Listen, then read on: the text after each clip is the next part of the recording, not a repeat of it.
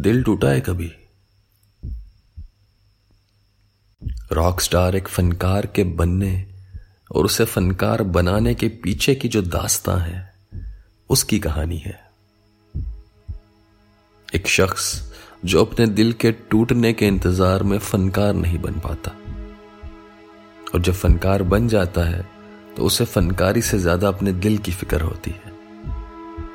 एक ऐसा गुलकार जिसका गिटार दर्द उगलता है, जिसकी आवाज़ उसकी बेबसी, खुशी, नाराज़गी और बगावत बयान करती है, जिसका रवैया उसे दुनिया से दूर ले जाता है, जिसका हर बोल उसकी कहानी सुनाता है। फनकार जो चीख चीख कर अपना दुख सुनाता है और दुनिया उस पर उछलती कूदती है, तालियाँ बजाती है और कंधों पर उठाती है।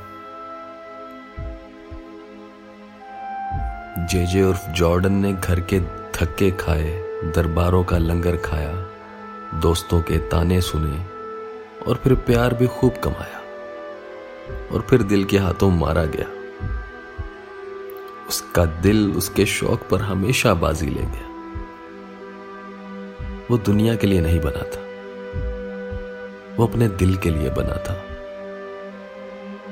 वो एक टूटे हुए दिल के लिए बना था।